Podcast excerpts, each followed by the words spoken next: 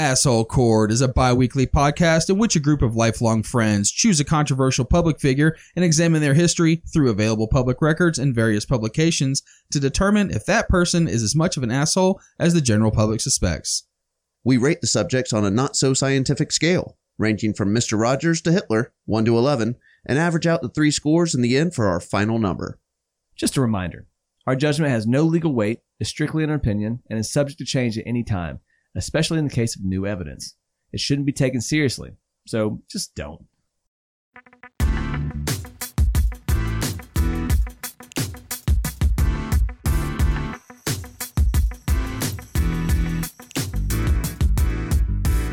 According to ancient Greek mythology, there was once a hunter from Thespia who was stunningly handsome.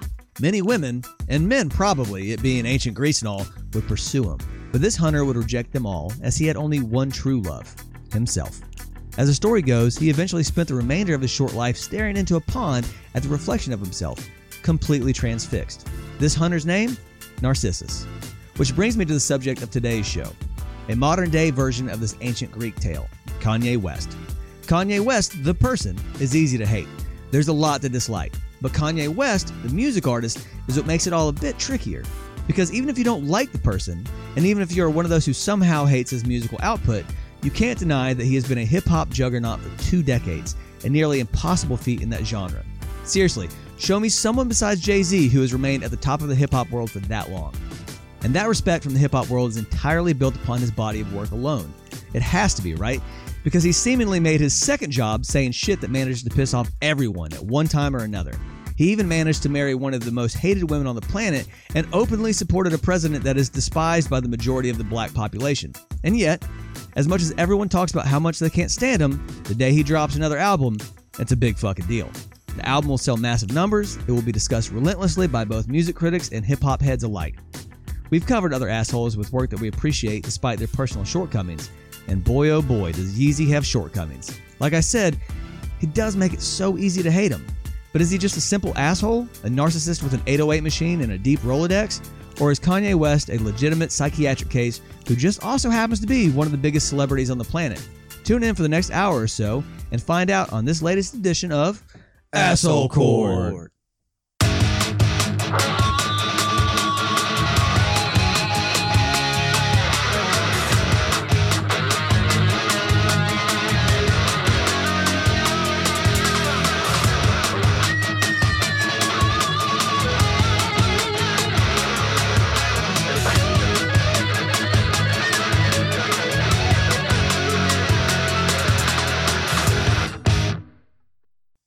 Okay, uh, before we get into the prelim scores on old Con Yeezy, we wanted to give a shout out to one of our listeners, Jenny from Grand Rapids, Michigan. She reached out to us this week and told us that she's been having a pretty rough time health wise after a gnarly bout with COVID, but that our podcast has helped cheer her up while she's recovering.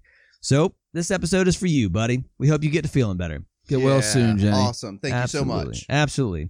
And on another side note, we also got some feedback uh, from somebody that said that we've gotten facts wrong from time to time. And this is entirely possible because we're human. So this is a note to all of our listeners. If we make an error, send us a correction with a citation, and we're more than happy to issue a retraction or correction. For real. I mean, I'm more than happy to do it. You know, More we than get happy. things wrong. I love calling myself out. Oh, on stuff absolutely. that I And, and here's another note. Kiss my ass. It's a lot. It's a lot of. it's a lot of work to write these shows. No, I'm just kidding. I'm just kidding. I, I do like the uh, the criticism. yeah. No, I mean, if we get if we get a fat wrong and you can post it up, then dude, we'll come back and say, hey, we were wrong. I mean, but we do make an effort to get this right as as we possibly can. as Absolutely. much as we possibly can, but we might even create a short of it, making fun of ourselves for getting it wrong. So Yeah. I mean, Yeah. you never know when your comment. And we do when we it do the research, all of our shit's cited, right? That's very true. Yeah. You're gonna go look at our citations, so we're not coming up with shit off the cuff, and uh, you know. But uh, sometimes those citations can be wrong. So, That's like I said, hit us up, let us know. Uh, but now let's get on to preliminary scores, buddy. What you got? Yeah, Mr. West, I'm very familiar with him. Um, I believe you were the one, Mikey, that turned me on to him a long time ago. It was uh back with his first album, Yeah. um, College College dropout. Dropout, Mhm. and you were like, dude, you need to check out this guy. And you said his name kind of fast to me initially. You're like Kanye West. This song Through the Wire, like it is Yeah, just yeah. insane. So I was like I went and I listened to Through the Wire, and it blew me the fuck away. Like knowing that his mouth was wired up with that, and him just you know that uh I look like Tom Cruise in Vanilla Sky. Yeah, there's like A lot I of mean, fun there's- lines. Yeah. I mean, that's you know. He That's, said they got burnt up like Pepsi did Michael. There's other lyrics that he has in the college dropout that are just, I mean, I mean, made me laugh. That you know, got a light skinned friend, Look look, like Michael Jackson got a dark skin friend. Look like I'm Michael telling you, Jackson. man. He is he is he, he's some great one liners for sure. And so I really enjoyed the college dropout. I really enjoyed what was the next one? Uh, Uh, it was late registration. late registration. And uh, but that's where he kind of fell off for me. Um, it's hard for me to say that there's an album that there isn't a song that I don't like that he produces on there, but that's kind of where he fell off for me, and that's kind of where he started getting crazy. And I was just like, yeah, you know, I'm kind of I'm done here. So um, that's kind of where I left off with him. But you know, you see him through the news everywhere, TMZ, you know, Kim. You, you Mhm. can't miss this guy. Right. And God, some of the stuff he says is. We'll, we're gonna Yeah, we're gonna get this all that, here yeah. soon. But uh, to keep short and sweet, I'm going to say Kanye off the rip. If the average guy's a three or a four, he's a pretty big douchebag from what I've seen. So he is one a very talented douchebag, but still a douchebag. So I'm going to give him a 6.0 off the rip, and we'll see where it lands at the end of the episode. All right, Randy, what you got, brother? So, buddy, you kind of stole my fire because I was going to talk about Through the Wire as well. Yeah, so I remember the first time I had heard about Kanye West and seen the video, kept calling him Kanye West. Yeah, I, I, I don't kept know- on calling him Kane. I- he like, I even bet- dropped that in a lyric where he was like, "They still call me Kane." Kane. Yeah, Yeah. some of my Or, yeah, some, of, some of my trophies still say Kane. Yeah. That's what yeah, I I didn't get the name. So, um, but here's kind of my take on Kanye. Mhm. And you see this, you, I mean, most people probably know somebody like this in their life. Mhm. They do the opposite of what most other people would think, do, or say. Yeah. either for the attention or for really just the attention, the attention, the spotlight, the controversy. Mhm. So, Sure. you know, it's I don't know if I completely buy in or I do I believe that he buys into everything that he says and does, Right, right, right. Yeah, but he sure. knows he's going to gaslight the place, Yeah. right? Like Yeah, he's sure. kind of a little bit of pot stir or shit starter. I mean, he even had Um, that one lyric on uh, Yeezus where he was like, "As soon as you make them like you, make them don't like you." Yeah. I mean, he there you go. talks about it and stuff like that. So yeah, I mean, it's that's that's a legitimate take for sure. Yeah, no, absolutely. You know, from what I know, he hasn't killed anyone. Um, but the whole Kardashian thing, and uh, I think you guys have figured out by now, I'm not a huge fan of that uh, whole genre of lifestyle and things like that. That's not Um, your bag of reality TV. No, they belong in the fart circle, as we talked about. Wait, no, we're the fart circle. They're not in the fart circle. Fashion and art. Oh, we're talking about our fart circle. Yeah, Versus gotcha. yeah, no, Yeah, the real yeah. world fart circle. Gotcha, They're okay. in that one. So you know, it'll be interesting to learn some of the things that would you know round out his douchebaggery. But start him off. I'm gonna give him a five point seven five. Okay. Yeah, he's definitely bigger than the uh, the normal asshole. But um, it'll be interesting to see what we learn today. Okay. Excellent. And um, I think, well, you know, we, we got a request for this, and I was like, well, this would be a good one to do. It is tough because I like I don't ever want to hang out with this guy ever in a million years, but I just want him to keep putting albums out. like I legitimately like love his work. Like it's hard not to. And some people like, there- and I'll get into this. That there's there's like three eras of Kanye, but I I mean, you know, the, the latest iteration, the the Kim years has, has been a little strange, but I mean, like I said, it's it's tough to deny that this guy makes really great albums, and it's not just uh, like he's not a one trick pony. Like he changes up. He's defined hip hop himself for years now. You know what I'm saying? Like if he puts an album out that makes like he made it entirely possible for guys like Drake to exist. Yeah. You know what I'm saying? Because it, when he came out, and we'll, and we'll get into this too, is you know when he came out, it was dude, you you have to be uh every rap has to be about you know selling drugs and killing people, and he showed up with like a pink polo and a backpack, and then like made that a possible avenue for certain hip hop artists. I still prefer the drug and killing people. I like both. but, yeah. I like both, but kind of hard uh, on Sunday morning to be yeah. listening to the you know drugs and killing people. Yeah, You need a little yeah. bit of polo shirt. And, Yeah, he didn't. He didn't rest on his laurels. He he tried to change things, uh, you know, musically and stuff like that, which is cool. So, uh, you know, short and sweet as much as I can make it. That uh, I'm gonna uh, start him off with with uh, I'll go with a, a a six. Six seems like a pretty reasonable start. All right, with a 6.0 from Buddy, a 6.0 from Mikey, and a 5.75 from Randy. Kanye West's pre-show asshole score is a 5.9. All right. All right, five nine. Yeah. So pre-show that puts him, Jose Canseco. Yeah, Jose Territory? Canseco, Steven Seagal territory. Oh yeah. Yeah. All right, yeah. Cool. Let's see how the shoe fits. Let's see how the Yeezy fits. Let's do it. Jesus. On June 8th, 1977, Kanye West is actually born as Larry Walter Eastman. Larry Okay. Walter Eastman. I'm totally- I was actually I'm joking. I was actually very curious because I didn't dive into it, and, and I wondered if that was his real Yeah. name. I'm joking. All right. That's not his name. His, his name really is Kanye. It's Kanye Omari West. I just picked like the whitest sounding name I could find because for some reason that was hilarious. Kanye actually means the only one in Swahili, and there's actually a city in Botswana named Kanye. Oh, interesting. It's got to be weird. I think it's like a pretty big city there too. So imagine that you're more famous than the biggest city in Botswana. uh, he was also born in Atlanta, wasn't yeah, he? he's born in Atlanta, Georgia. Yeah. Well, sort of, because according to a number of sources, Kanye was actually born in Douglasville, which is technically part of the, of the Atlanta metro area, but is definitely not like Atlanta proper. That's way west. yeah, that's like Yeah. past Six Flags. Yeah. If you guys aren't familiar with Atlanta uh, geography, Go about 35, 40 miles west, West. of the city. Yeah. Yeah. He probably had a Klansman as a neighbor, to be honest. That's where I'm serious, dude. You're not like, yeah, it's not Atlanta proper at all. But I get it. It's easier to, like, for me to tell people that I was born in LA than in Panorama City. Nobody outside of LA knows Panorama City, and nobody outside of Atlanta knows Douglasville. At this time, Kanye's father, Ray West, is actually the first photojournalist for the Atlanta Journal Constitution. Interesting. Okay. I didn't know that. Oh, Ray Ray. Side note, I couldn't find uh, if Ray was hired directly by the AJC or if he was doing freelance work. I'm assuming that he was hired directly, but if he wasn't, it isn't all that amazing to be doing freelance work for the AJC, considering Wayne Williams, the man convicted of the Atlanta child murders, was also doing freelance work for the AJC around the same time. yeah. The Atlanta child murders. If you haven't ever heard of that, go look that shit up. It's wild. It's wild. It's wild. Anyway, his mother Donda was an English professor at Clark Atlanta University at this time. Donda? Donda. Donda. Okay. Mhm. But Kanye's parents' relationship falters, and around 1980 they divorce, and Kanye and his mother move up to Chicago, where Donda takes a job as the chair of the English department at Chicago State University. Okay. Now, quick side note, and a lot of stuff that I've read on Donda West, there's a tendency for people to misunderstand this position. In a lot of articles that I've read, it's apparent to me that the writer is thinking that Donda becomes the chair of the English department at the University of Chicago, the globally prestigious school known for its economics department thanks to famous alumni like Milton Friedman. This is not the case. Chicago State University is a different school entirely. One that is still good, I imagine, but not one that is like globally recognized. Not to take anything away from Donda, because God knows she's like more accomplished than I'll ever be. I just wanted to make that distinction because I had to look into it.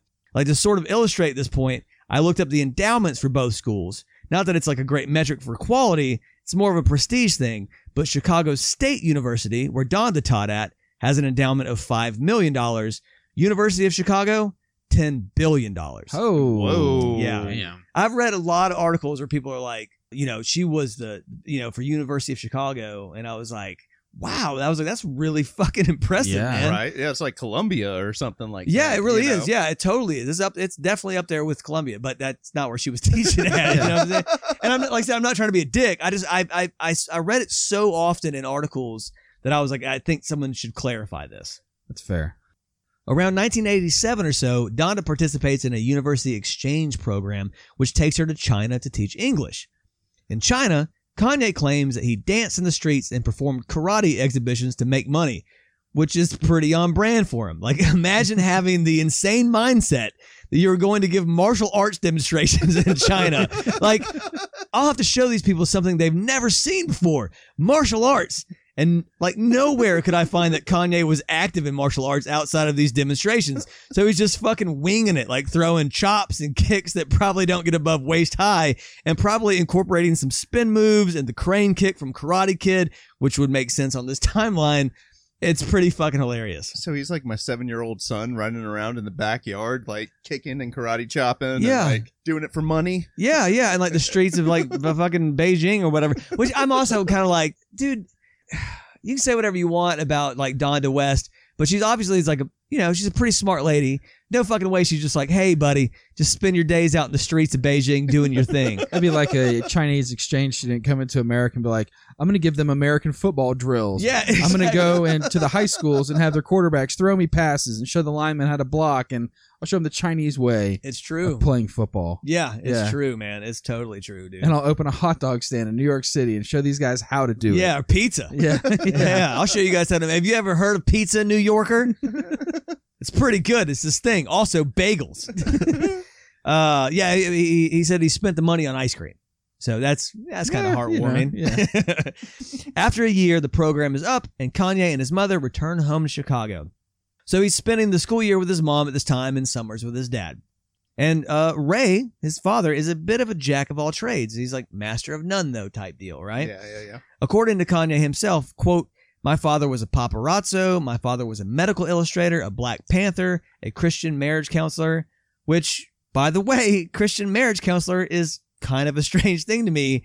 I feel like the barrier to entry into that position is entirely too low. Like, why are you qualified to tell me how to fix my marriage? Uh, well, I'm a Christian, and that's basically it. And I'm a Black Panther, so That's it. yeah. And then think about it. Ray couldn't even keep his fucking marriage together. Why should he be given advice at all? That's like fucking Steve Harvey writing a book on successful marriages when he's been married three times. He's failed 66% of the time. I'm more successful at marriage than he is, and you don't see me trying to hand out marital advice. Yeah.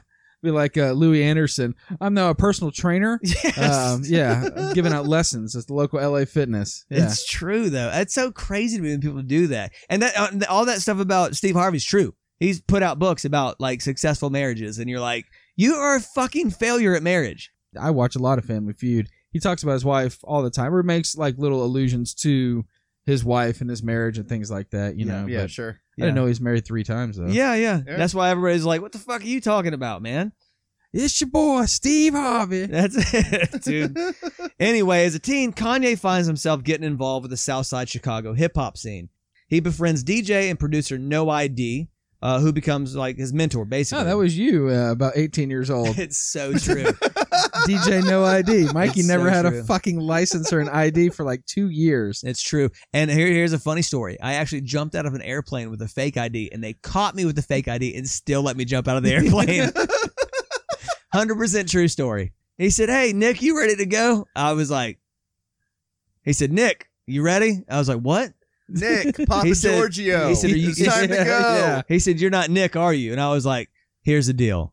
My name is Mike. I actually am 18 years old. It's totally true. I just don't have an ID. And he was like, All right, if we land and the cops are here, I'm going to kick your ass. And I was like, That'll never happen. I promise. And I jumped out of an airplane with a fake ID and they caught me. And he was like, "Come on, Nick, let's do this." Yeah, yeah. It's true. DJ No ID. Mm-hmm. Mr. Papa Giorgio. It's true. And you know, so he he becomes friends with uh, you know, producer no ID, Mikey. Uh, and Donda pitches in too. When a 13 year old Kanye writes his first rap, quote, green eggs and ham. very Oh, original. Very original. Yeah, she ponies up the $25 an hour to a local recording studio for him to record it. She recalled, quote, We went to a place and it was just this little basement studio. The microphone was hanging from the ceiling by a wire hanger. Through the wire, through the limit, through the. uh, but he, she said he was so excited I couldn't say no. We know who the producer was at the studio. Dr. Seuss. there you go, Dr. Seuss. in the lab with Dr. That's, Seuss. That's right. That's awesome. Uh, let's see here. She also recalled that Kanye was like borderline obsessed about making beats at this time. Quote, he was in his bedroom working on his music nonstop. I wish I had a dollar for every time I said to turn down that bass. She got more than that. I mean, he, he, he made tons Yeah. of money and helped her out. That sucks because as a kid, I spent countless hours throwing a tennis ball against the wall practicing baseball. He Mhm. loved baseball as a kid, and uh, I got cut. I would throw the real baseball against the bricks sometimes and chip the bricks. My mom would come outside and shoot my ass out. Didn't pan out quite so well for It's me in my baseball career, but I also loved baseball. We played tape ball, where me and my dad would he would we made a tape ball and we would throw it. But our garage door had glass windows, yeah, and I broke those shits out so many times, dude. My mom would get so mad when I throw like a fastball. she come out, yeah, I it's true. told you. Yeah, I definitely never made the major leagues. I don't even play high school ball. I got I got too into smoking weed too. That didn't help either. But yeah, she says Kanye was like legitimately a good student at this time as well. Uh, he graduated from Polaris High School and won a scholarship to study at Chicago's American Academy of Art, but ultimately dropped out of college to chase his musical dreams, which for 99.9% of people is a fucking horrible idea. Mm-hmm. And his mom, being a legitimate academic, was understandably displeased. Rightly so. Yeah. She was not happy with the idea. She was like, well, okay, dude. So at this point, she starts charging him rent, which If you're not going to go to school, then yeah. yeah, it's solid parenting, to be honest. I mean, sincerely, if they're going to try to operate in the real world, treat it like it's the real world. You know what I'm saying? So Kanye takes a job as a telemarketer at this point to pay rent at his mom's, but he, of course, hates it. Because Really, he hated his job as a telemarketer. exactly, I know a lot of telemarketers that absolutely love their life. It's true. I was gonna say because who wouldn't hate that shit, especially a narcissist. I had a telemarketing job at the age of 16. Went in confident as fuck. Sold four coupon books the first day, and management was like, "We got ourselves a superstar here." Fast forward to a month later, and after taking a solid beating on the phone, like hung up on, yelled at, etc., every day, my confidence was legitimately in the shitter for real, and I didn't last long after that. I remember giving you rides to that That's job. right. Yeah. It was It's the tallest building in the town we grew up in. That's right. Four, four stories. stories, yeah. We rode the elevator up, and I was like, I've made it. Going to the top. We're in the penthouse suite, That's it. right across from the Taco Bell and next to, uh, what was that restaurant? Oh, uh, that was uh, a Morrison's. Morrison's, Morrison's Cafe. Cafeteria. Yeah. That's how you can tell. Taco Bell and Morrison's and the tallest building being four stories. We say Atlanta. It wasn't Atlanta. Yeah, yeah exactly. Made it.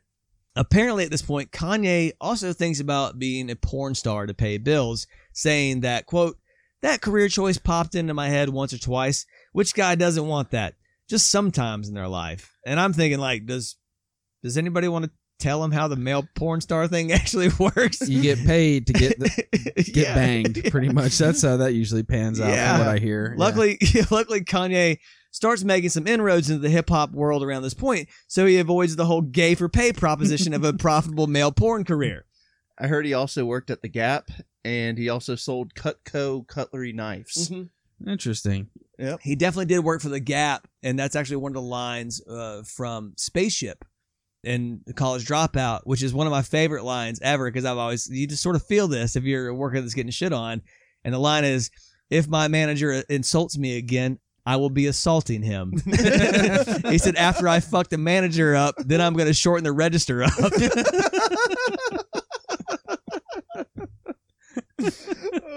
Yeah. All right. So at the time, uh, he's producing beats almost entirely for like the local Chicago acts, right? And his calling card is speeding up like classic soul samples and incorporating them into more traditional hip hop beats. Uh, the style, like, which became known as like chipmunk soul. And Kanye was like pretty much the originator of this. Like, Yeah. people were doing it, but it was his calling card at the time. Yeah, I mean it's on every album that he does multiple times versus just being a one-off on a certain, you know, song or something like that. Yeah, and at 19, uh, he scores his first official production credits on an album by a local Chicago rapper named Grav, titled "Down to Earth." And yeah, I went and checked it out, and uh, tracks like "World Domination" give a good sneak peek at Kanye's abilities as a producer. Even then, it's definitely like a product of its time, but it's still pretty solid, especially for just being like 19. And it's by a guy named Grav, who Yeah. I've never heard of. No. no, but he got that original Kanye track. This is true. you That's know. that's literally when I went and looked it up on YouTube. That's the only reason that, that there's. I think this guy maybe has like hundred thousand views of this track because everybody Because, just like yeah, wants to see the original Kanye beat. Yes. Now he does multi-level marketing, and that's like his biggest point on his resume. First ever Kanye beat produced. It's Yeah. true. dude. Accomplishments. Top seller, April 2019. It's Yeah. true. I mean, even in that track, uh, spaceship. I don't even remember the, the name of the guy that shows that appears on there uh, for like a rap credit. I don't know who that guy was. He was just like one of Kanye's buddies, I think, from Chicago, and his verse was pretty weak too. So Yeah. around the same time, Kanye is also uh, acting as a ghost producer for Deric Angelettie or D Dot. The business obligation keeps him from releasing a solo album, so he groups up with a few other Chicago hip hop personalities and forms the Go Getters. They don't get oh, much. we're a bunch of go-getters around here. yeah, here. see, we're gonna go get the money. now, Yeah. see? That's outside Chicago. Yeah, we're gonna make it rich, boys. Make it rich. Chiraq. all up in that ass. The Chicago Go Getters. That's who we're gonna be. That's it. Uh, they don't uh, get much other than some promotional photo shoots and limited radio airplay in the Chicago market. But in 1998, Kanye lands a deal with the management production company Hip Hop Since 1978, which is a pretty straightforward business name, I suppose. Mm. Yeah. This the gig, shoe selling company. that's it. We sell shoes. We we sell shoes to people with feet since four, since 1946. Don't want to wait another week for the next episode of Asshole Court to come out? Go check out our new and improved Facebook, Instagram, and Twitter pages. You'll get highlights from past shows, and you can join in on the conversation of past Asshole Court drama. Check us out on AHC Podcast or leave us a review on whatever platform you listen on. Now, back to the action. Oh man, but the gig gets uh, Kanye's beats to much bigger names, uh, names like Foxy Brown, Jermaine Dupri, Nas, Carl Thomas, Goodie Mob, Mase, Raekwon, and Eminem. Snaps. Yeah, and these production credits garnered the attention of Jay Z and his label Roc-A-Fella Records, and they bring Kanye on to produce for their stable of artists, Jay Z included. Nice. Yeah, so I, I went back and was looking at like the Go Getters and stuff like that, and they actually they had like a reunion, but you could tell it wasn't like an actual reunion. like they just ambushed Kanye and were like, I was they were like, hey, hey, get a picture with us. You know, Right, he's just kind of like, yes, uh, He's all like right, in, dude." wait, what? in line at the gas station, and they all Pretty just much. walk in and yeah, pretty much. It was like turns around. you yeah. could tell it was like some function in Chicago that he went back to, and they all just like ambushed them. Yeah, pretty much, pretty much. So yeah, I mean, it's, it's got to kind of suck to be like super famous, and then like everybody from your past shows up and is like showing up, like ambushing you with like, you know, they were asking for a handout or something. Like, hey, hey, hey, remember this? Like, can you let me talk to Jay Z? Can you put me on? Can you, you know, I've got this. Like, you're just getting handed products constantly. They're like, check out this new thing I did. Like, we were friends. Like, do this for me. I wonder if NSYNC ever like bum rushes Justin Timberlake these days. They're like, I- "Hey Justin, hey, check out my new demo." I mean, I guarantee they do, but even then, like they still made a ton of money from doing that. These dudes didn't make shit. Yeah. You know what I mean? I had a run in with a boy band member one time.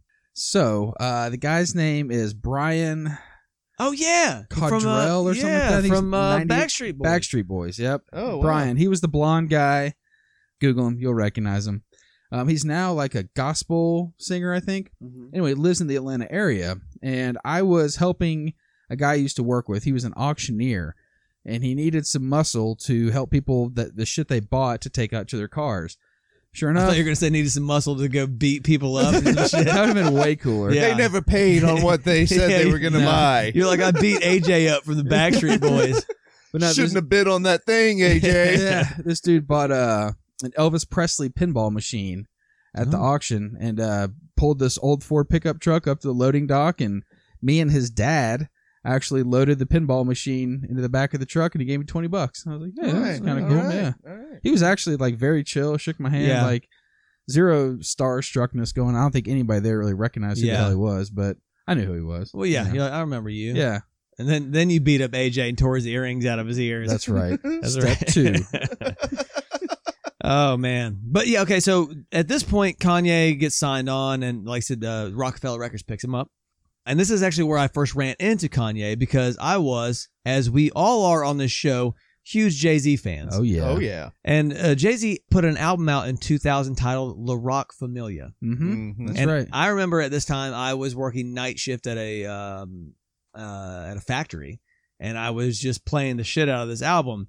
Uh, and I was definitely bumping the shit like in my Ford Escort on the way to my night factory or to my night job at a factory. And one of the standout tracks was "This Can't Be Life," which felt fitting for me at the time because driving to a night job at a factory in a Ford Escort can't be life, right? But I- whatever, like the beat was so fucking good. It was like soulful and sad, and it's something that you can't play at a party. Of course, I wasn't playing it for you guys when we were Right. partying. Uh, it's more something that you, I don't know, play as you drive a Ford Escort to a six dollar an hour night job and contemplate life. so uh, similar story. I worked in like a it was like a pizza restaurant in college, and in the kitchen, um, everybody we had a CD player, right? That the whole kitchen would listen to music. At the time, I worked with a bunch of dudes that loved Widespread Panic and Phish and you know all these kind of jam bands. But they would get their hour, a couple hours would go by. They would play three songs in that hour because all those songs are like 25 minutes long. Mhm. Um, and then I would get my hour.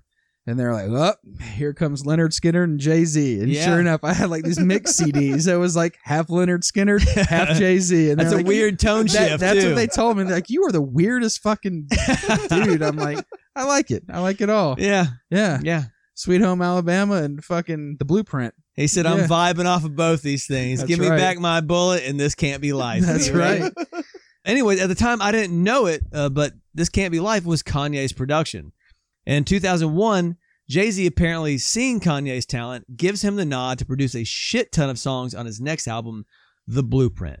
And when The Blueprint came out, I remember just playing it over and over and over In again. the kitchen at the Such a- pizza place. Yeah. Such a good album. I still, still to this day put it in my top 10 rap albums of all time. of course. And it's super respected and influential album for a bunch of reasons, the production being one of them. And Kanye produced like a third of that album himself. Hmm. Yeah.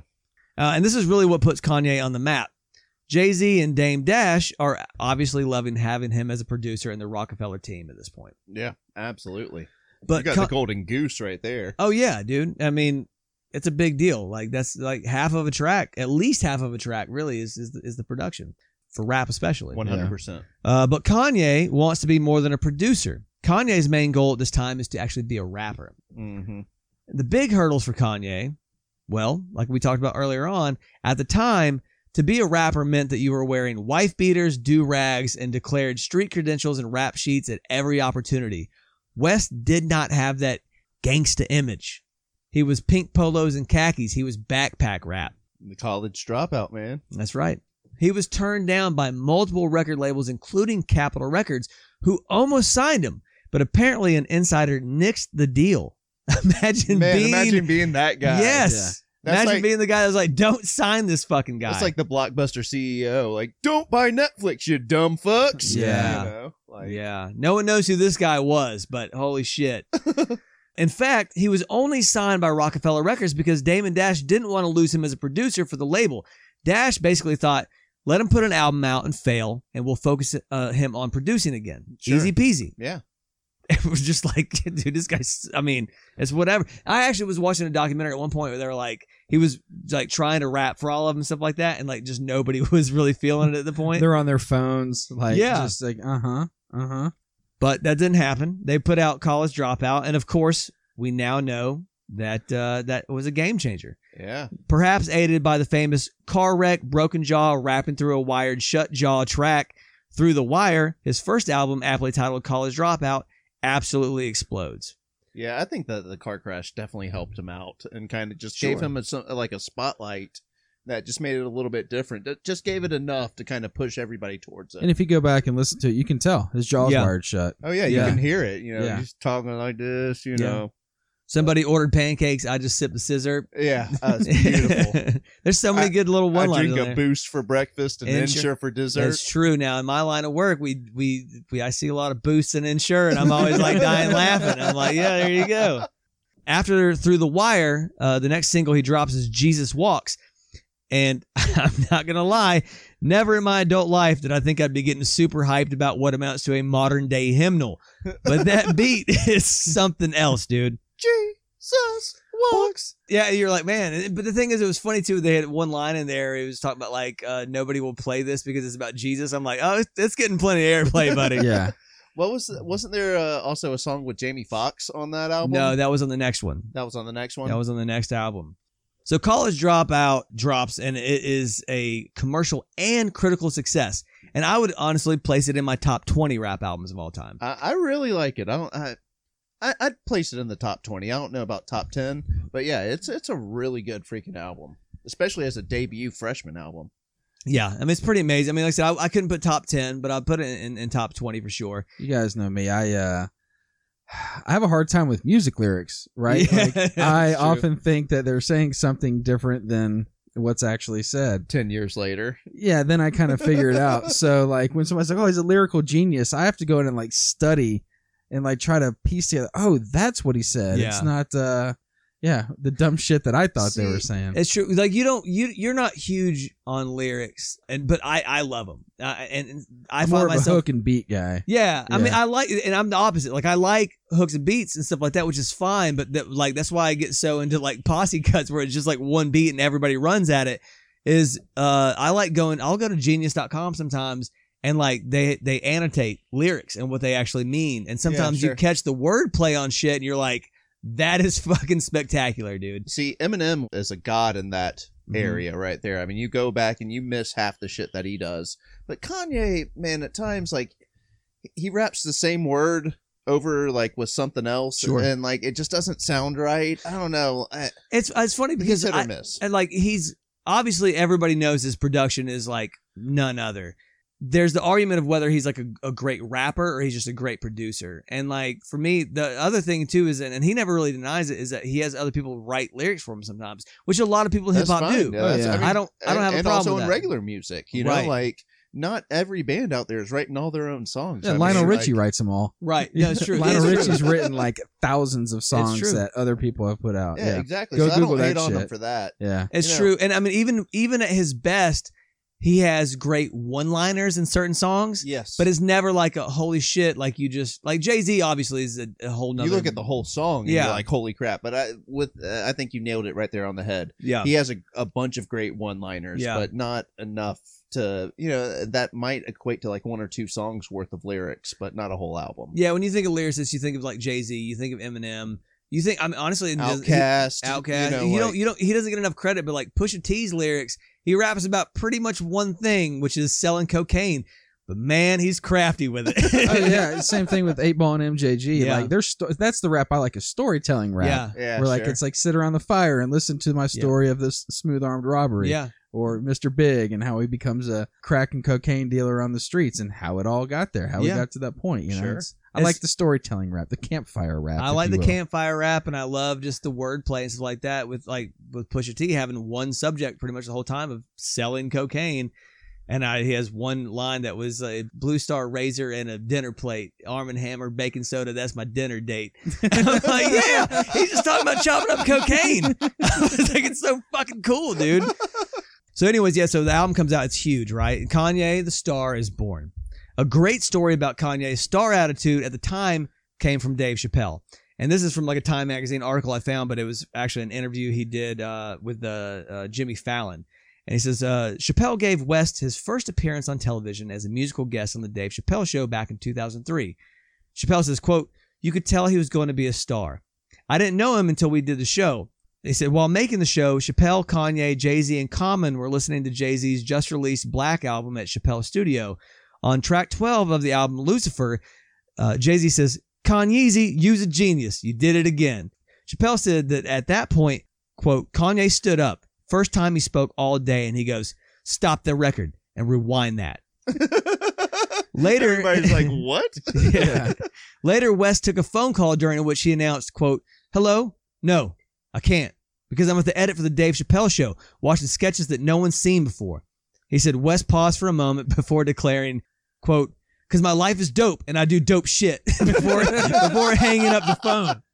I love that quote. Honestly, him. that's Like, fairly I- true. Like that's how I'd be if Dude, like, Yeah. if you're sitting around with Jay Z and Dave Chappelle, like Yeah. my life is dope and I do dope shit. Yeah. later, bitches. Mhm. It's just funny too because he's talking about he's like I'm watching sketches that no one's seen before.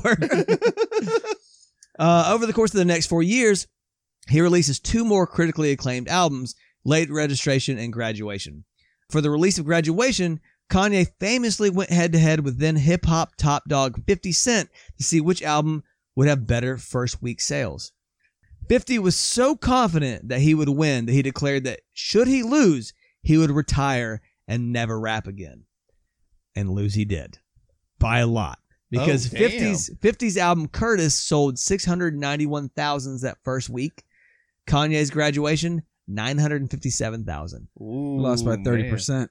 So uh, what was 50's big album that had uh Well, so the first Like one- in the birthday, club. in the and- Get Club, Get yeah. Rich or Die Trying. that was the one. And then he had after that was the Massacre. okay. And then this was his third one, which was Curtis. uh, but So he did actually really quit back then, and no, No. no, No, Just No, a he didn't.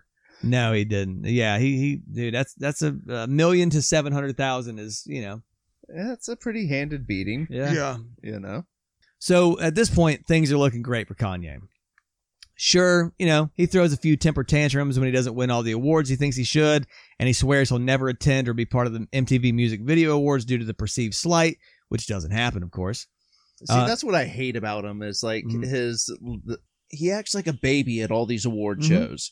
That you know, like if I didn't win, there's times that he just stomps out and it's like I'm never coming back again. Fuck this shit. Yeah. You know, and even like that right there is a bit. I mean, like would be enough to be a bit of an asshole. My All right. favorite award show moment is uh, there's a couple of them. One where Suge Knight gets up and um, he had won an award for something. And he pretty much told everybody, "Look, if you don't want your producer Oh, that was the Source Awards '94. Yeah. dancing and smiling in your Yeah, videos, talking coming about up to me P. Diddy. talking about P Diddy." Yeah. That was the Source Awards. That was actually like literally like one of the milestone markers in hip hop. Yeah. That was actually the moment that that the whole East West feud went like parabolic. Okay. Yeah. yeah. Right Uh, then. and when Snoop he called jumped out up there. P Diddy right there, that was it.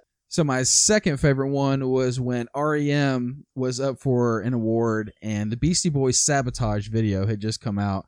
It was for Best Director and it was Spike Jonze um, and whoever directed the fucking REM video and REM won. And a, a member of the Beastie Boys gets up there dressed like this Swiss like professor Yeah, and like goes off on this stupid tangent. They had to escort him off the stage. It was it was pretty cool. You he can- was he was correct though. There's no way sabotage. is- sabotage was sabotage is so much better than losing my religion for a video. I mean, it's that's It was. Everybody Hurts was the video. Okay, all right. Everybody Oh, hurts. That's tough. That's no, toth. I, I was, No, I was about to say, sabotage losing my blows that shit religion. The away. video was insane, dude. Especially for Uh, the time. Sabotage is so fucking cool. Sabotage is Uh. amazingly cool. The only thing I'll give REM for Everybody Hurts is they literally had to shut down an entire section of like the Houston fucking highway to do this one, which isn't really all that amazing other than you're just like the logistics of it is pretty nuts. I would still go with Sabotage, but I was like better than losing my religion, which he was just standing there like just walking around on like a fucking that stage. video was insane, man. What was so great about losing my religion? I just it's more of like what the video was for the time, based on everything else that was coming out. This was just like uh, it was a lightning bolt to music videos back in the '90s. I just felt like it was him like walking around being like this, and then there was, there's like, a lot of different cut scenes and just the way that the lighting was done that made it like kind of like traverse day and night. Yeah, award shows can be interesting in that sense. Sometimes people pop off, some weird shit happens. I it's I have a hard time watching them now. I, I feel like they're like entirely masturbatory, but yeah, yeah. yeah, of you know. course. The, the first like one or two were, were good. Yeah, the Moon yeah. Men, all that stuff. Yeah, I mean, maybe you get some good acts that do something, but other than that, I don't give a shit. As long as they leave it up to the fans to vote, they're all gonna be dog shit.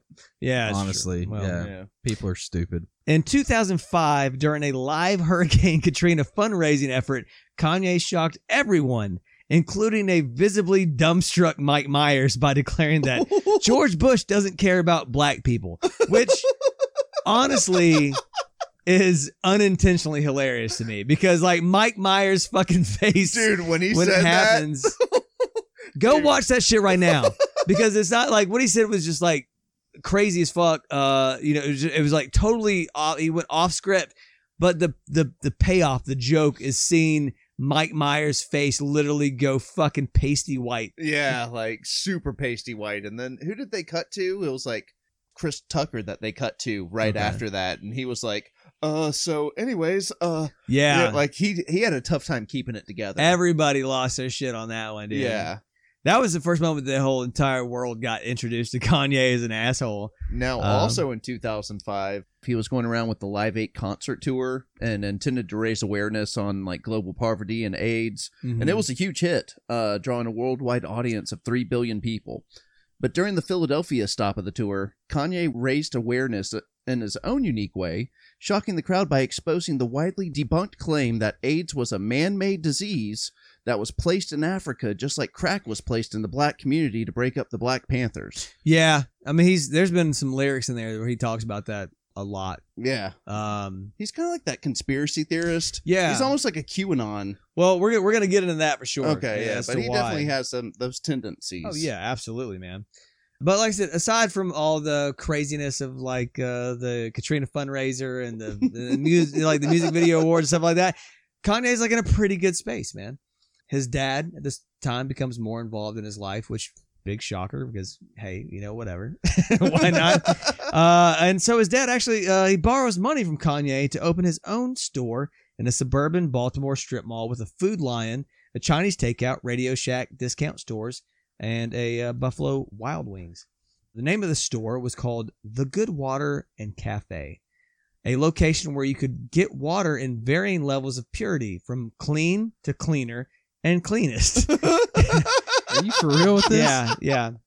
They sold other things too. they sold other things too, like smoothies and yogurt or whatever. But it was an idea that people would come and buy basically like growlers of water. and so the problem here is that the concept it was maybe a little too far ahead of its time because it doesn't seem to exist anymore. but on the other hand, at this time, uh, his mother Donda uh, has become his manager, and she actually is doing like a very good job of it. She seems to be keeping him grounded and in check as much as possible, uh, and he's very open about how close they are. Your mom's your manager. Yeah, that's true. she was. Uh, but on November 10th, 2007, Donda goes in for a pretty routine surgery liposuction, a tummy tuck, and a breast reduction. She would be dead shortly thereafter. Oh damn! Damn. According to the autopsy report, quote, West was able to walk out of the clinic after five and a half hours of surgery, heavily bandaged, and prescribed Vicodin for pain. She opted to return to her home for care, even though she was advised that she received post operative care at another facility. Her operating doctor advised uh, Donda to recover in a hospital, but like I said, she was eager to return home. That evening, she, quote, experienced a sore throat, pain, and tightening in her chest before collapsing in the early evening. A friend at the house called 911 and West was taken to the hospital where she was pronounced dead in the emergency room. Damn. Damn, from liposuction and a tummy tuck, huh? basically Mhm. outpatient surgery. Wow. Or- Yeah, yeah, straight up. It's supposed to be out. Well, it I was guess outpatient. maybe it yeah. wasn't outpatient if they were telling her to stay I afterwards. mean, technically, but it is. Well, no, if, because outpatient means you You leave. you can after- leave yeah, if you yeah, want to. They're not going to tell you to stay. They may advise it. Yeah. but Maybe that's just what she had in her head. It was all outpatient, and I was like, I'm ready to get home. yeah, it's just a minor thing, man. And the worst thing is that Kanye paid for it. Yeah. And um, this is the second era of Kanye West. man, right? At this point, tough. he's done everything. He's, you know what I'm saying? He has three huge albums, whatever. Everything's great. His mom's his manager. He's making tons of money. Everything's good. And then that happens. And so I think that this is where you can draw a hard line in the sand on Kanye's career and personality because the death of his mother also combined with the breakup of his then long-term girlfriend and fiance, Alexis Phifer, sends him into a dark but understandable tailspin. of course. Uh, he buries himself in his work. One year after Donda's death, Kanye releases one of the most unexpected albums possible, which was 808s and Heartbreaks, which totally switched gears, went away from being like hip hop album standard, whatever it is, to like a moody album full of like sentimental, sad songs with Kanye auto tune crooning significantly more than he's even rapping. A lot of it's singing. A lot of that comes from everybody was shining away from auto tune with the exception of T Pain. He mm-hmm. was the one out there that was like pushing auto tune and all that, and was getting crucified by everybody. Usher had told mm-hmm. T Pain that he had like ruined hip hop music and all that, and T Pain went through a huge like four year long depression.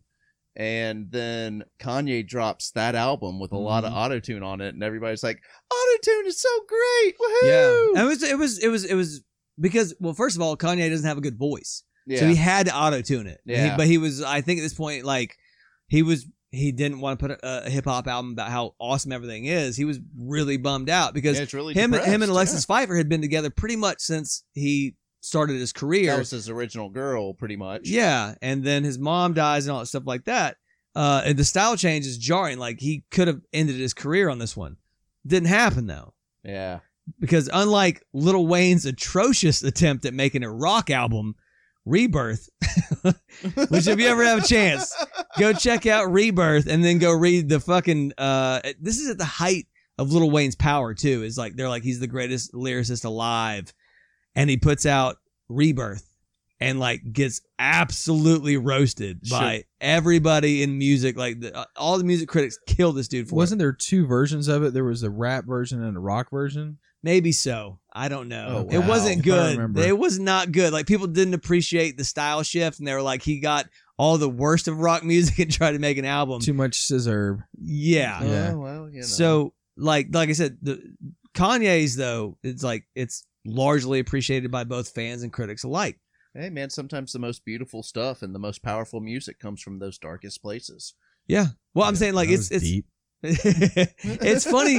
It's funny because, like I said, it's I, I don't like it. A lot of people would be like, "Oh, well, whatever Kanye puts out, people will just love anyways." But I'm like, Lil Wayne put out Rebirth at a point where like critics were like, "This guy's amazing," and they shit all over it. So Yeah. it's a good out. It, I didn't initially like it either. I was like, "This is fucking weird to me," but eventually, I kind of it kind of grew on me, man. So, you know, still a fan favorite. You can't do any wrong.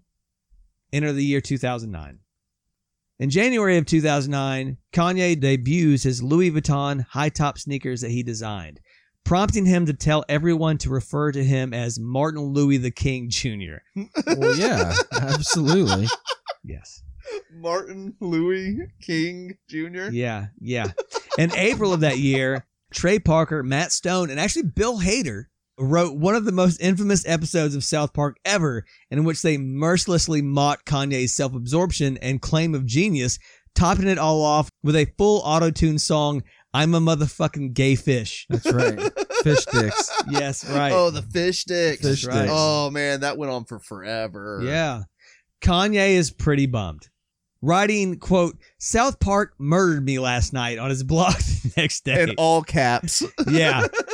Dude, if you get a South Park episode after you, you know you've made it. It's like true. honestly, yeah. you're the the subject of the show, you've done well in life, right? It's true, but also you're not a narcissist. You know, This is true, the too. Yeah, but I mean, Yeah. there's been plenty of people that have taken it with a grain of salt. I mean, you look at uh, Coolio didn't with Weird Al. Yeah, no, but I mean, like Caesar. Somebody Malo- got mad at me the other day. They were like, "Why are you shitting on Coolio?" And here's another reason why I'm shitting on Coolio because Weird Al made a better version of Gangsta's Paradise, Paradise with than Amish Cool- Paradise, and Coolio got so mad that he wouldn't even shake that man's hand. Fuck you, Coolio. Yeah, that's kind of fucked up, you know. And that's uh, you know, like they had uh Cesar Millan did a 20 minute video praising Matt and Trey for their for their depiction of him. You know, even Al Gore was like, "Man, they did such a good job. Those boys are so good." The Man Bear Pig. Yeah, the man bear pig. Yeah.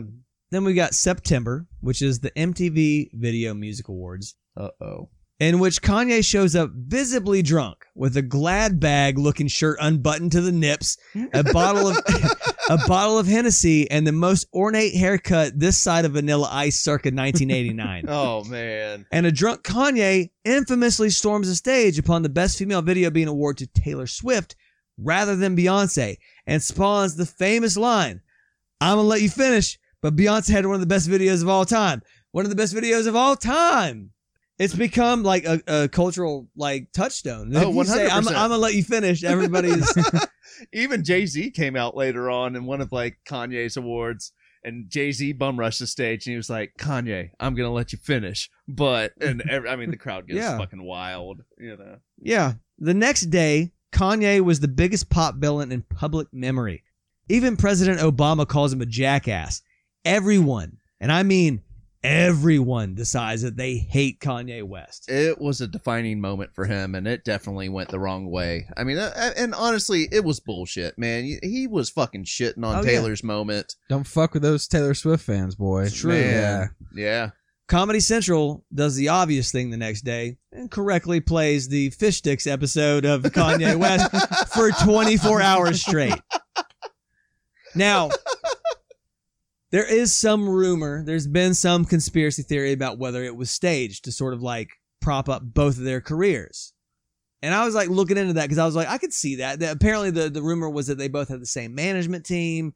And you're like, at this point, like people forget Kanye West is already sort of a villain that would pop off at VMA awards or just Yeah, sure. music awards. So you're like, it's not that surprising. Well, he had already jumped on the stage when basically he lost in 2007. He jumped back onto the stage and was like, "This is bullshit." You know, I I spent over a million dollars on my video. No, it's true. I had Pamela Anderson in there. I was jumping over the Grand Canyon, and I mean, like, I, I haven't even seen y'all's video, and I'm sure it's good, but my shit was the best. Yeah. you know. That's what I'm saying. It, it's it's funny because I was like reading an article and this one person like had a really good take on it, which which was like, why did this become such a huge deal? Right. And it because we just watched the the video that Randy pointed out of uh, it was definitely MCA from the Beastie Boys storming the stage, Storming the stage, with yeah. REM and saying that shit.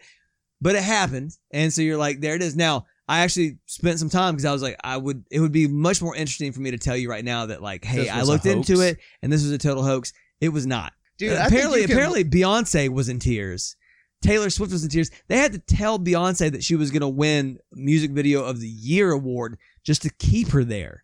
Oh wow. Oh, wow. Yeah, I and mean, the- you look at Taylor Swift's face, and you can tell she's like, "What? Yeah. What? Ho- Hold on, what? Yeah. Like, well, apparently Beyonce was really upset too, and she was just like, "I'm so embarrassed by this," and that like, and they, they were saying the other thing too was that like every celebrity that was there was like shooting fucking daggers, like eye daggers at Kanye. They're like, "You're a fucking asshole, dude." yeah. Remember what I said in my intro? Do the opposite of what people want Yep. to gaslight the place, right? It's true. Yeah. That's true. He definitely did that, and I'll bet you he thought it was going to turn out different in his head, but yeah. he's he's referenced it in many songs, including one way later on. How many times have you listened to an episode and thought, man, I wish they would have said this? Well, now with our interactive social media pages, you can. Let us know what you think about our show subjects and give us your scores. We'd love to hear from you. Well, most of you at least. Let's dive back into the action. So after the VMAs, Kanye has pissed the whole world off. Like I said, even Obama was talking shit on him. you know, Um, if the president is saying something about you, Yeah. Yeah. And uh, that fact is not lost on him. He recognizes it. Just weeks after the incident, the huge tour he had lined up with Lady Gaga was canceled. oh, Or I like to call her Lady Gaga. Gaga, Gaga. There's Yeah. uh there's an Olympian right now from I can't remember what country it is. Google it. Olympian and Lady Gaga look alike. huh? Chick I think it's Taekwondo. The chick looks a lot like Lady Gaga. Really? Okay. Yeah. Wow. But yeah, there's no reason given as to why the uh, tour was canceled, but it's uh, not that difficult to speculate what was behind it. So he goes to Hawaii to hide out. He buries himself in his work. He spends months flying in other artists and his favorite producers. Like imagine a whole rap camp with Kid Cudi, RZA, Q-Tip, Rick Ross, Pusha T, and like fucking Bon Iver. like, Jesus, yeah, man, for real. Like, uh, I, I'm gonna like a rap all stars, just like all hanging out in Hawaii. Yeah, a bunch of rap all stars, and then Bon Iver, who's like a folk artist. So it's funny when I was like reading about this recording session, uh, like it was a big deal. Like they would have like pickup basketball games every day. Like they would have like breakfast every morning, and they would talk about what they were gonna do. Kid Cudi was talking about how he went there and would like smoke weed, but then also like run on a treadmill to get his voice right. you know? Uh, I so got a whole routine. yeah, yeah, yeah. It was, it was, a, it was like for real. Every, it was like Did smoke down. weed on the treadmill? No, I don't. Maybe Uh, uh, probably. That's a tough, that's a tough place to smoke weed. Isn't it? Well, if you're walking real slow. yeah, yeah. It was. It was. point, you know. No, I, but it was funny because he was like, "Everybody, bring your fucking A game." 'Cause he- get my steps in. yeah, dude. Kanye, he says I got to get two thousand steps in a day. It's true that like if, if you ever get a chance, you can go into Wikipedia read the like making of this album, and it was like a it was intense. Like people were like, "Man, they showed up." and Was like, "I've I've got to do something to fix myself for where I'm at." And uh, after a notoriously intense recording session, Kanye reintroduces himself to the world when he releases My Beautiful Dark Twisted Fantasy in November of 2010. The album is immediately praised, and rightly so. Like in my mind, like I said, it is in my top 10 rap albums of all time. It gets multiple perfect scores from major music outlets, including a very rare perfect 10 from Pitchfork. Metacritic uh, listed as the best reviewed album of 2010. The album right now is listed as the 17th greatest album according to the latest Rolling Stones 500 greatest albums of all time list. It's a good fucking album. And it's weird because, you know, everybody can like disagree with it for what it is or they can like it or not. But it was, uh, like I said, if it sucked, that was the point when everybody could have gone in on this guy because he was Yeah. at his most vulnerable point and been like, I hate this album. He's a loser. His career's over. That's the nail in the coffin. Instead, everybody was like, "Oh shit, he's back for more because Jesus Christ, dude." Jesus Christ. Yeah, uh, and then uh, the next year, he teams up with Jay Z to release the monster collaboration "Watch the Throne," and uh, you know, most people start to forgive Kanye for his transgressions. Like, sure, he's an asshole and an unabashed narcissist, but the music is really fucking great. Uh, and besides, we've forgiven talented artists for much worse. Haven't we, Wizard 70? Haven't we? That's right. it's also around this time that two other things occur. And I, and I guess I'll just foreshadow a little bit into a future show subject that's going to come out regarding musicians, their transgressions, and our ability to forgive. Yeah. Yeah. All right, uh, there Join us next time after this episode to see what we're talking about. A little teaser there. Nice. So anyway, like the, the you know two things occur at this time. The first is that Kanye starts to get serious about one of his other passions, which is fashion. As I mentioned before, with the whole like Martin Louis the King thing, Kanye has been putting out shoes this whole time. He actually had a pair of shoes from uh, they put out uh, during the college dropout years, which were pretty basic shoes. They were like old school Air Force One looking shoes. They were still pretty cool. They were actually now they're worth a fucking ton. Uh, I bet. Yeah. But he's really about to like throw himself wholeheartedly into fashion. He inks a deal with Adidas, which includes shoes, the highly successful Yeezy line, the first being the Boost 750, which initially sold for like 350 bucks, but now clocks in at, at like an eye-watering 1200 to 3500 dollars that I could find online. Jeez, Yeah. man. And he also does standard clothing, but that doesn't hit as well. Growing up, I had Is- a uh, fifty dollar limit on my new school shoes. when You I couldn't would- buy the laces off some Yeezys, bro. well, that's where I get the the sad story of my aerobics pumps from the outlet store. That's right. That's a story for another day. no, we've it's, we've Yeah. talked about this. We've covered it Yeah.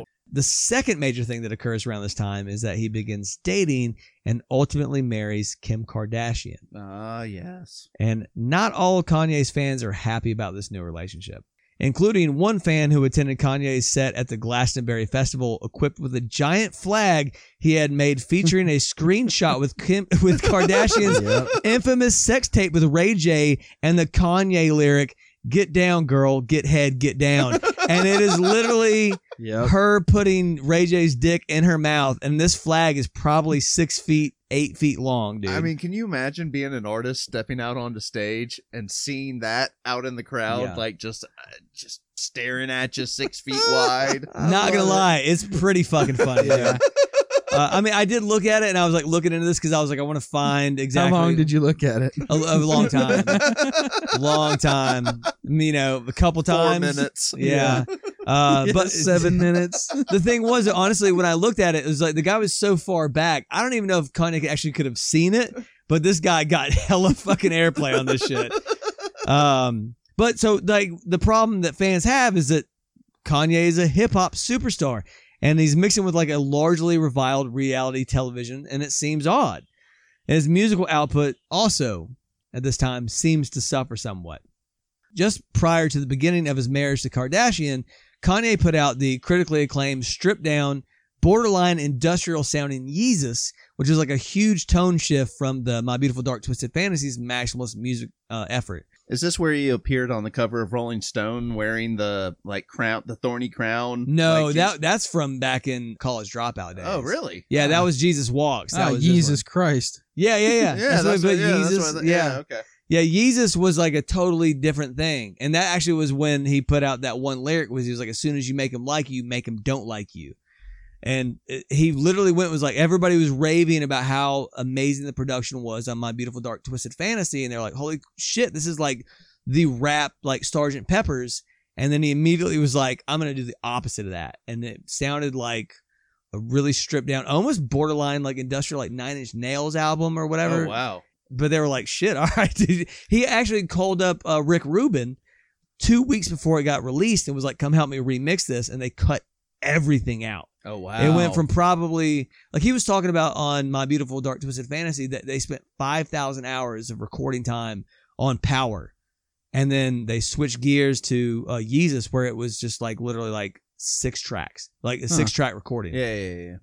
So, anyways, after that, he releases Yeezus right before they get married. They get married, and then uh, you know everything sort of changes. And the first album that he releases as Mr. Kardashian is released on Valentine's Day 2016, which is The Life of Pablo. The Life of Pablo has its moments for sure, but it feels incomplete. Like with some tracks, they're not even lyrically complete. Like in 30 hours, Kanye has entire lines missing where you can tell he wanted to go back and fill them in later, but he just is going like, "Huh, na, na, huh, na, huh, na, na, na, na, na." just got lazy, pretty much. yeah, I don't know. I mean, he's like consumed with everything else, and everybody's just kind of like, well, there's a lot of like good stuff here, but holy shit, like you you just released an album that's like not finished. It's like when you like turn in a first or second draft as a paper in school, knowing it's not going to fly. Except, of course, Kanye imposed his own deadline. So who knows what the fuck that's about? Like, you could have waited. Everybody's going to wait on you. Yeah. The Life of Pablo does, however, have the track that I think most concisely represents Kanye as a person. The second track, Father Stretch My Hands, Part 1. So it starts with like a vocal loop from like a gospel hymn declaring, You're the only power. right? so Oh, it's like a total like a total gospel track, which quickly gets interrupted by a choral sample and a keyboard line that could have come straight from like a Parliament Funkadelic like album. Like it's like funky as shit, like wow, wow, wow, wow. So then it has like this whole uh, like funky beat down to it or whatever, and then it kicks into like a, a chorus where you're like, this is a love song or whatever. Like it's cool or whatever. And then everything stops for a minute, kind of calms down, and then he drops his first bars, which is now if I fuck this model and she just bleached her asshole and I get bleach on my t-shirt, I'm gonna feel like an asshole. See, that's the kind of like double, like the double word stuff yeah. that yeah. just uh, Before- man, come on, man. Before he eventually switches back to the lovey-dovey hook of like, I want to wake up with you in my life. Well, I- Talking about a bleached asshole and then waking up with you in my life. well, I mean, what color T-shirt is he wearing? If it's a white It's shirt, then you're good. You know, if it's a blue shirt, shirt. yeah, you're fucked. But Dude. and, and don't wear a shirt while you're fucking. yeah, yeah. It's like wearing your socks while you have sex. It's a very, very tame activity. It's true, dude. I mean, dude, it's Wear com- my business socks because it's right. business time. Yeah. That's right. It's completely insane. Completely insane. And that's sort of fitting because it's also around this time that we start to see like Kanye is actually going insane. Like he's like starting to lose his mind. I, I wouldn't disagree with that. Yeah. I remember the first time I heard that, I was stunned. Like I was like, all right, you're the king of one liners. This is so over the top nasty. And then like so like lacking effort. Right, yeah. and it's such a good track too. It sucks. It's a good track, but you're like, you start with that.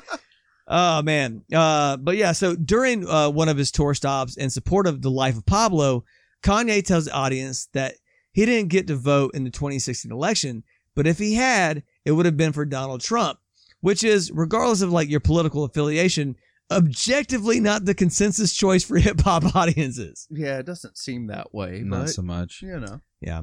At another tour stop in Sacramento just days later, Kanye goes completely off script.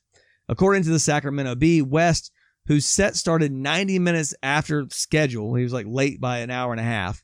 He performed only 15 minutes before turning his levitating stage into a soapbox, which he used to rail against Beyonce, Jay Z, Mark Zuckerberg, Google, and Hillary Clinton. No, wait a minute. He's rallying against Jay Z. Yeah, he's railing against them. He's like ripping into them. What is the what is the beef with him and Jay Z at this point? I, I don't I don't know. I mean that's the thing. Like like I said a, about Jay Z, West said, "quote I've been sent here to give y'all my truth, even at the risk of my own life, my own success, my own career. Jay Z, call me, bruh. You still ain't called me. Jay Z, I know you got killers. Please don't send them at my head. Please call me. Talk to me like a man." Sounds like he fucked up and Jay Z cut him off. And Possible, dude. I mean, it was it was it was nuts. It was. I remember the day. You this keep talking about bleached assholes. I don't know how much Jay Z wants to be a part of all of that now. It's true. Yeah, it's like a billion dollar head of Roc-A-Fella. He's like, yeah, I might steer clear of uh, bleach Old on my t-shirt. boy. Yeah, oh bleach tea. After the long rant, West told the press to quote, Get ready to write your passive aggressive LeBron James racist comments. Season four, racist comments. Get ready to have a field day press. Get ready, get ready, because the show's over. And promptly ended the show after four songs. ooh, I Now, wonder that how much the be- ticket price was for that show. Not cheap. Yeah, n- uh, never are. You know. Unsurprisingly, Kanye West is diagnosed with bipolar disorder around the same time. Yeah, that doesn't surprise me. What is bipolar disorder? A lot of people are familiar with the term and have the vague notion that it's someone who has wild oscillations between manic and depressive episodes, which is a good starting point. But there are four different subtypes of bipolar disorder, and Kanye seems to fall into the first category, which is bipolar 1, which is an illness in which people have experienced one or more episodes of mania. Most people diagnosed with bipolar 1 will have episodes of both mania and depression, though an episode of depression is not necessary for a diagnosis. To be diagnosed with bipolar 1, a person's manic episodes must last at least seven days or be so severe that hospitalization is required. Now, he gets hospitalized pretty much right after this. Oh, okay. The paranoia that one can feel in one of these episodes is real. Kanye discussed it in a later interview. West admitted that during his manic periods, he may suffer from racing thoughts, irritability, sleep loss, paranoia, or psychosis. He said, quote, when you're in this state, you're hyper paranoid about everything. Everything's a conspiracy. You feel the government is putting chips in your head. You feel you're being recorded. You feel all of these things. Sounds like society's got a lot of bipolar uh, Yeah. issues going on right now with uh, the whole COVID it's thing, but I guess that's a different discussion. It is, but it isn't. I mean, it's Right. true. Like this is. I think that people are being very vocal about this, and it's, this is a total sidebar, but I saw a great post the other day. It said, you know, what is happening with COVID right now is people are so used to science coming out with their complete package or complete product Mm. once the public sees it, right? You see a vaccination or a cure and you see the end result. right. This was such a, a quick, striking deal that we're watching science play out with In real time. Hy- yeah, exactly. Hypothesis and testing and all this kind of different stuff. is playing out in the public's eyes, which now has, you know, a lot of people very, you know, oh, we're sheep, we're doing this, don't let everybody control you, that kind of stuff. It's But uh, the government's also hesitant to say anything because they know that they're going to get, I mean, blasted if they're wrong. It's not like you can say, this is what the science is telling us up to this point, but two weeks down the road, hey, we got to course correct. They can't do that. You know what I mean? Like without getting blasted out the ass. Yeah. So, you know. so it is science playing out in front of everybody in the public eye Right. versus just that finished product that we're used to getting. So Yeah. But you know, I, I I see that in Kanye's way a little bit. I mean, like imagine uh, at least life. Uh, let's step into his shoes for two seconds. Everywhere he goes, he's getting photographs taken of him. You know, he walks out his front door, and paparazzi's there right off the rip, trying to get Kim, trying to get him. Dude, do you remember that when he punched that paparazzi and what that guy said? Yeah, He, yeah. and he knew he was doing. Yeah. Him and Kim walking down, and that paparazzi told her that he couldn't believe that she was an N-word lover, yeah, and then Oh, Kanye wow. punched him. yeah. No, and everybody was like, too. Yeah, I would have exactly, too, yeah. exactly. Everyone's like, "Don't," but he knew what he was doing, and he, and he sued That's him what and, they're and doing. a quarter mil out of it. I mean, that's what they do. They sit there and just, I mean, just throw out all these different comments to them, just trying to trigger them constantly. So you're in this world where, you know, like your music, uh, you pour your soul out into an album, it gets it gets crucified left and right. Mm-hmm. You go walking down the street with your girlfriend, you're just getting constantly like catcalled and just, you know, constantly provoked. Like I can see where that can wear on your mental faculties. Yeah, certainly, certainly. You know. Yeah, people showing up like your old buddies, the go getters. yeah. Damn it, shit. man, I was just trying to have a normal day, and then Yeah. Kim got harassed, and Yeah. then the go getters come jump out of nowhere, and Yeah, it's devil's, got- it's- devil's advocate. It's what you signed up for. It's what you really wanted, right? You want to be the biggest name. You want all the attention. you Uh, want. I To mean, sell I, the I, I'm, albums. I'm, Maybe yeah, you don't want that. yeah, that's what I'm Yeah, saying. you don't I, want I that. feel like But yes, it, it comes it's with with it. the territory. It's with the t- comes Yeah. with the territory, right? you're a public figure, uh, and and you know, but yeah, I mean, there's no reason for some guy to literally call your wife out as an N-word Absolutely lover. not. That's No, crazy. absolutely not. hundred percent. yeah. Uh, and that's you know, like, but even I honestly think that he would still have an issue even if he wasn't famous. No, one hundred percent. you know what I'm saying? Um, and it's funny too because it's like was we talk about him being a narcissist. This telemarketer went the fuck off on me the other day. he went into some crazy, some conspiracy shit on the phone with me, trying to sell me knives. I couldn't believe what the fuck I was hearing. He was Hell trying to sell me Cutco knives exactly. and Gap clothes, and then the next thing I know, Yeah. So, you know, at this point, he is diagnosed bipolar. But what's interesting that I found was that some mental health experts have found that some key features of bipolar disorder and narcissism overlap. These include setting high, sometimes unattainable goals and being very impulsive. As a result, people with bipolar disorder often have a narcissistic personality disorder. And that's one of the things that I don't love about him is that, you know, he's like, one of the greatest things I regret is that I'm never going to be able to see myself live, Mhm. perform live. That's true. He You totally know? said that. And I'm like, wow. No, he's he's. I don't think that you get a, a, a more blatant narcissist in public life than Kanye West. I can't think of anybody else that's so like he's not even ashamed of it. He's mean, just And not at all. do you guys remember the narcissist, the wrestler? well, of course. Yes, it was that was uh, that was the guy who was playing. The It was role. Lex Luger. Yeah, it was Lex Yeah. Luger for a Yeah. while was the narcissist. No, Lex Luger is definitely not an actual real narcissist. he was playing the role that's. Played one on TV. he said, "I'm not a real narcissist, but I play one on television." That's right.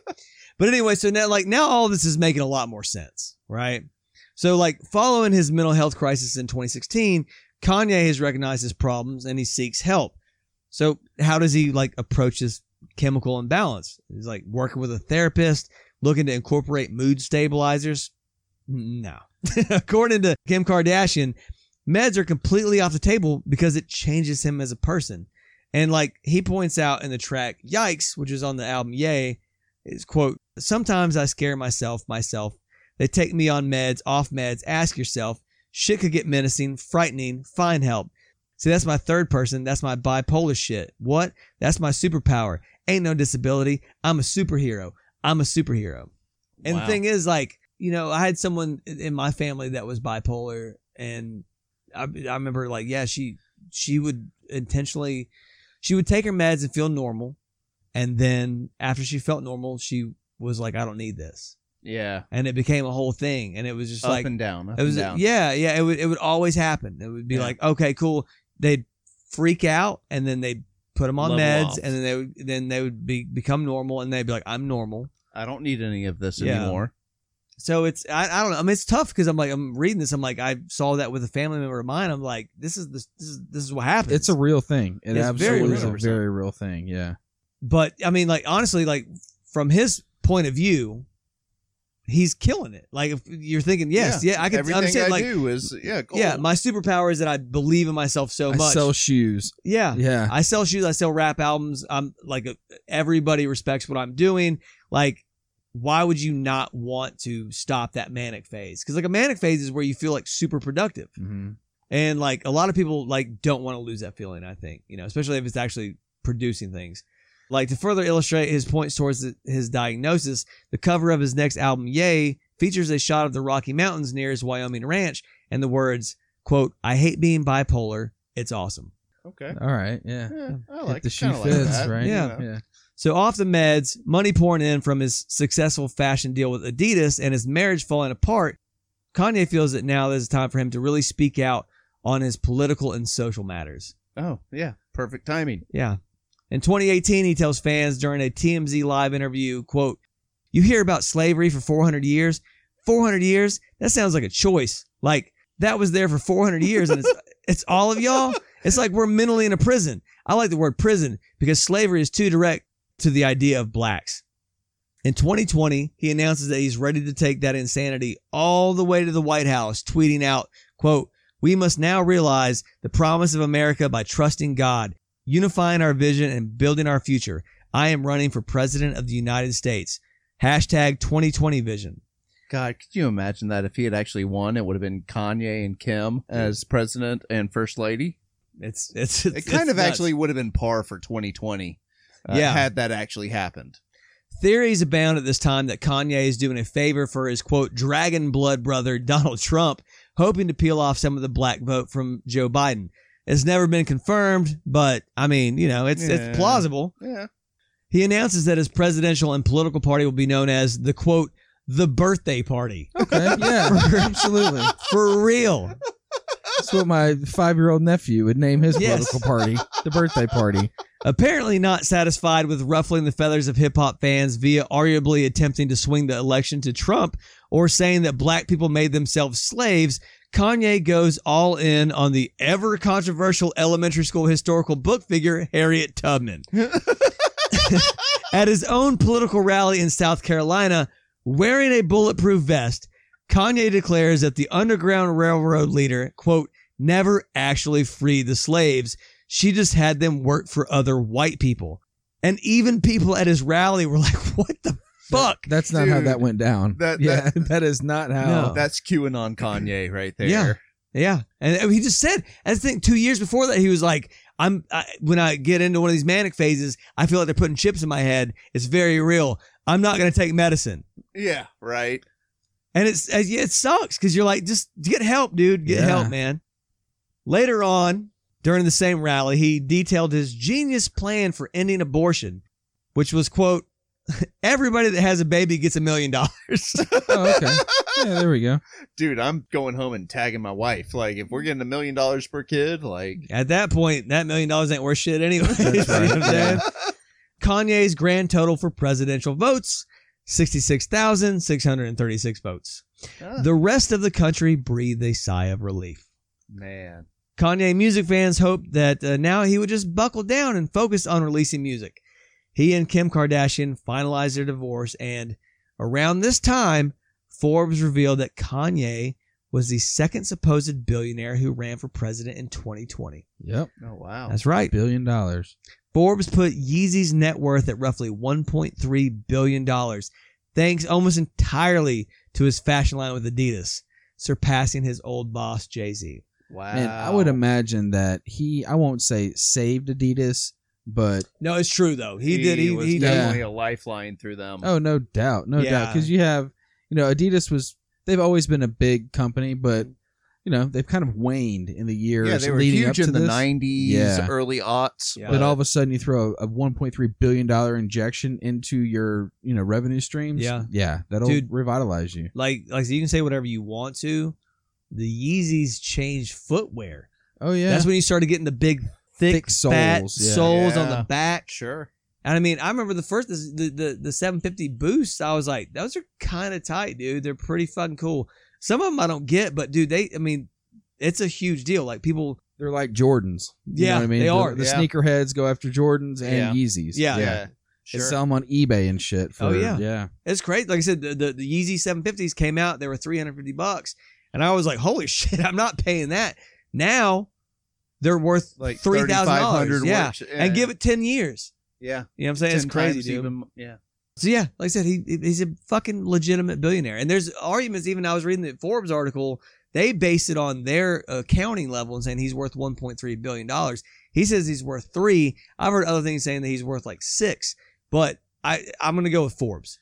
So yeah, like I say, he surpasses his old boss Jay Z, and proving that there are indeed no consequences in this world for spouting off a bunch of crazy, hateful shit.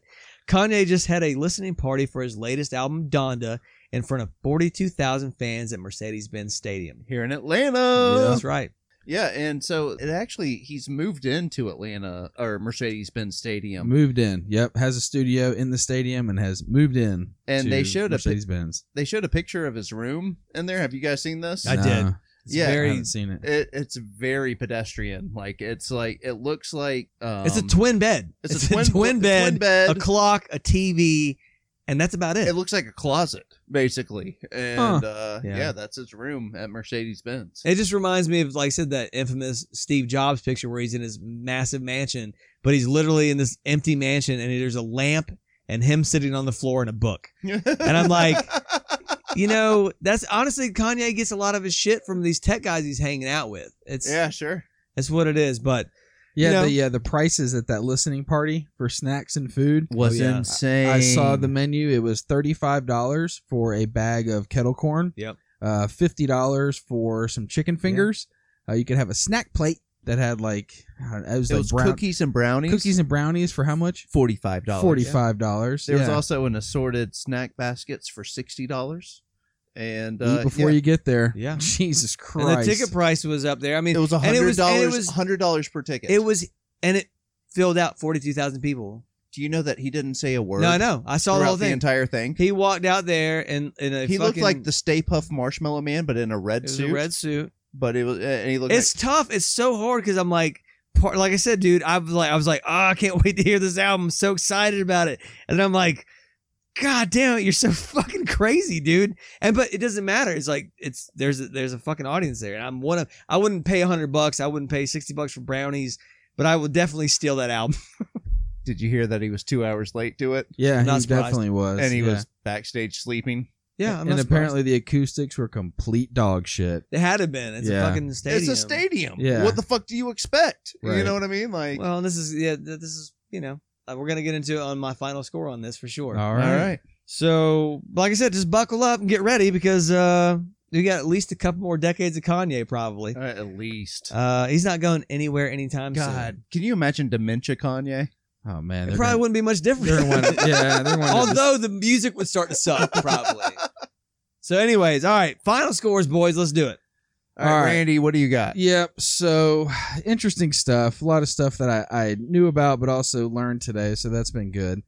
You know, I don't think my initial score is going to change Mhm. too much, right? Right. Um, with everything we talked about, a lot of it I think goes back to a little bit of mental illness. You know what Yeah, I mean? Yeah, sure. Um, and the super erratic behavior, um, the fucking just the weird shit in general that he kind of pulls off. You know, it's it's a disease and it sucks, and he doesn't seem to want to get the help that he needs to kind of put him back in normalcy. But normalcy may not be the way for him to continue to be successful. Yeah. It's not a plane that he lives on. That's right. That's right. So he again he he goes against the grain to try and get the attention, the gaslighting, and really just kind of cause a scene with Mhm. everything that he does. Not a huge fan of that type of personality, yeah, not Um, at all. but it is who he is, right? And Sure. we've kind of seen from the beginning that's exactly who he is, right? Mhm. It's yeah. almost like to parallel like Tekashi in that same sense. That's right. Yeah. You go out there and you just, you know, like showboat. But like Yeah. with talent, though, that's the that's Yeah. the, I There's that's a, the yeah, there, difference. there is a Big difference, difference in there. there. Yeah, sure. absolutely.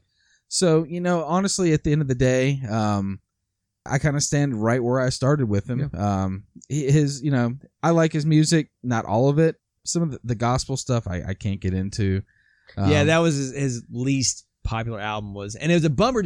That's the other thing I want to put out here: how fucking good this guy is. Is he threw away an entire album that was better than most people's like entire work Yeah, production would best ever be. He Yeah. literally just shelved it and then put out a gospel album, and everybody's like, "Please, please, God, put out Yandhi," because there's tons of leaks of it out there on YouTube now, and you're like, hmm. "Oh my God, this is a good album," and he just fucking shelved it. yeah, Yeah. no. Yeah. So, end of the day, I mean, Needle doesn't move too much for me. I'm going to give him 5.85. Okay. go a little, Okay. a tenth higher than what we started with. Yeah. And it's only because he just the some of the garbage he comes out with. Yeah, like I said, I never want to hang out with this guy ever in my entire life. Ever. Yeah, he definitely falls into that category for sure. I feel like if we hung out with him, he would wind up making fun of us. You guys might have to like talk me out of fucking fist fighting him or something. It's It's it's, possible. funny. It could either go that way or he could be like, "This whole shit's a veneer, bro." Like, and I'm funny as shit, and I'm I'm hanging out. Like, you ever see those videos, like the gifs that they put it, where he's obviously like joking around with somebody laughing, and then he knows the and then he camera's on him. goes to s- the hard. Yeah, Yeah, hard yeah, mode. yeah, Yeah, he's yeah. he is a master of manipulating like public perception, Yeah, and like he may be 100%. like funny as shit, but probably not. Doubt it. Yeah, buddy, what you got? All right. So for me, you know, I I have to look at this in two different ways. I've got to look at it as Kanye the musician and Kanye the person. And as the musician, I love him. I, I I think that he makes some of the best music that there is. I mean, there. I mean, of course, there's uh, tracks that I don't like, but I mean, with every album that he puts out, there's a couple of tunes on every single album that I'm like, holy fuck Mhm. the production level on it is top notch. Maybe not so much the lyrics, but I mean, like he really is uh, gifted in his craft.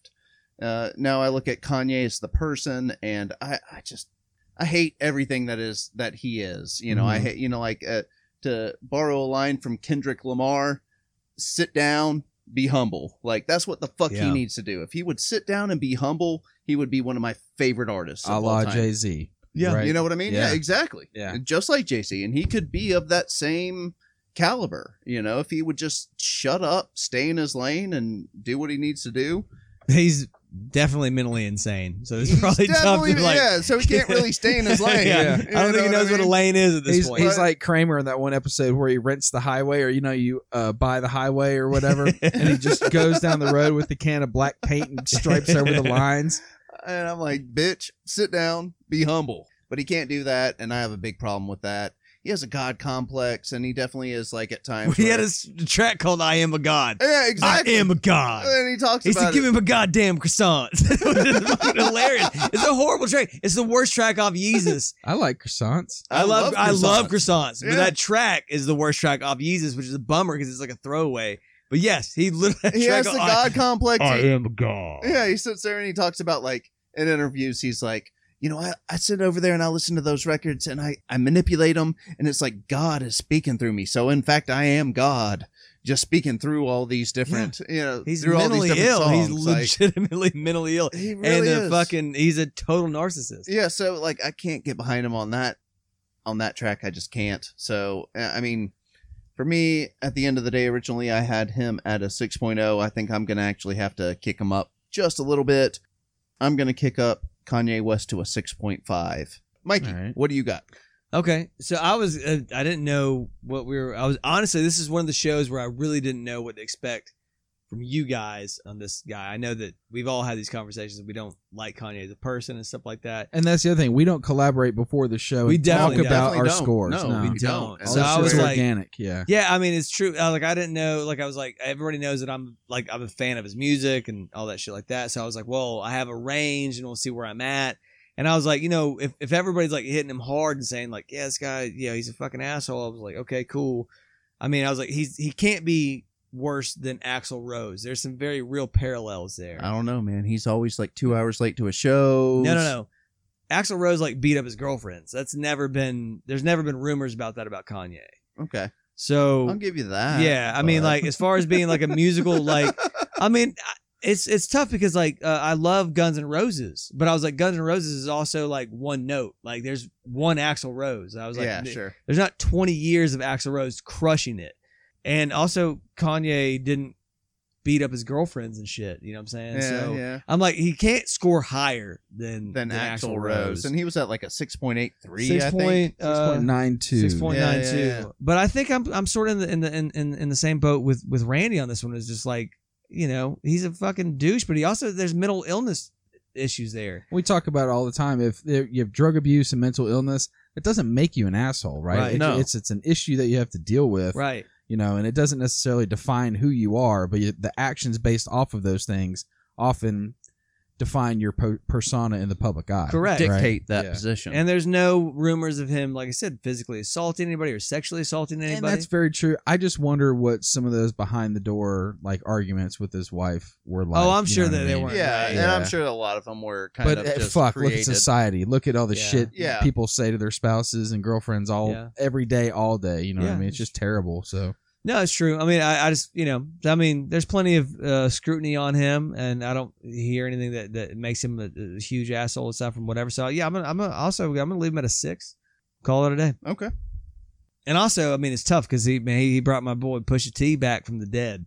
you love some Pusha T. I do, man. Pusha's so fucking tight. Buried Drake, the meanest diss track of all time. I will I will die on that hill. All right. With a 6.5 from Buddy, a 5.85 from Randy, and a 6.0 from Mikey, Kanye West's final asshole score is a 6.1. Kanye West lines up with Mike Lindell. Think about the correl- think about the correlation Wow. in that. I have to really Wow. question because I'm like Mike Lindell is a much more dangerous person. Yeah, both political advisors, right? Yeah, for Yeah. the same. Oh, fucking for the same dude. president. Yeah, Good call. interesting. Good call, Very Randy. I was just Yeah. like, I, I hate Lindell worse, but now actually I didn't realize they're both in Trump's camp. there you But are. now, but now his next album's going to be called My Rap Album. my album.